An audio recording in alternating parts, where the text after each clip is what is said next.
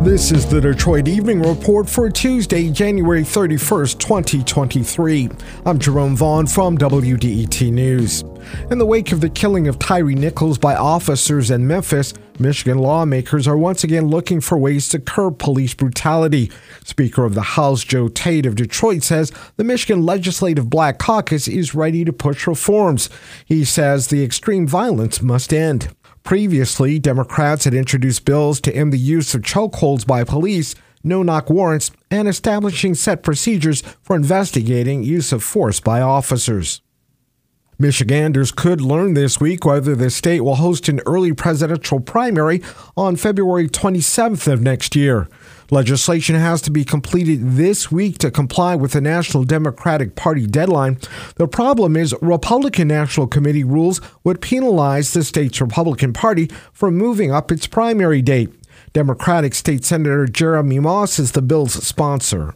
So I don't think that this is a conversation of whether or not there is merit to have an early Michigan primary. It's really more of a process. How can we land on an early date without penalizing Republican delegates?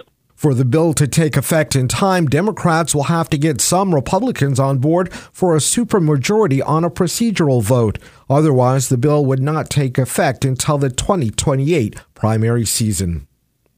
February 1st marks the 11th year of World Hijab Day, a day of educating people about why Muslim women wear a hijab or headscarf. Ashley Pearson Khan is a spokesperson for the World Hijab Day organization. She says the group strives to break down barriers and allow women to freely wear headscarves by inviting women from around the world to wear hijab for a day we believe, you know, it's a choice whether a woman wears it or not. And unfortunately, there's a lot of countries out there who would rather take that right away. And so we invite women every February 1st to put on the hijab, whether they're Muslim or not. Countries such as France have laws which prevent women from wearing hijab in some public places. The Michigan Senate passed a resolution last year recognizing World Hijab Day. GM is posting record earnings for 2022. The Detroit automaker is reporting net earnings of $9.9 billion for the year. GM produced nearly 2.3 million vehicles last year. That's up about 2.5% from 2021. The company says its average vehicle price in the U.S. was nearly $53,000 in the final quarter of the year. The automaker's financial report is also good news for GM employees. They'll each receive profit sharing checks of $12,750.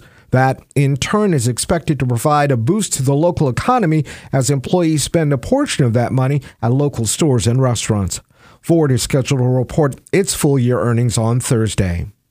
Thanks for joining us for the Detroit Evening Report. If there's something in your neighborhood you think we should know about, drop us a line at Detroit Evening Report at WDET.org.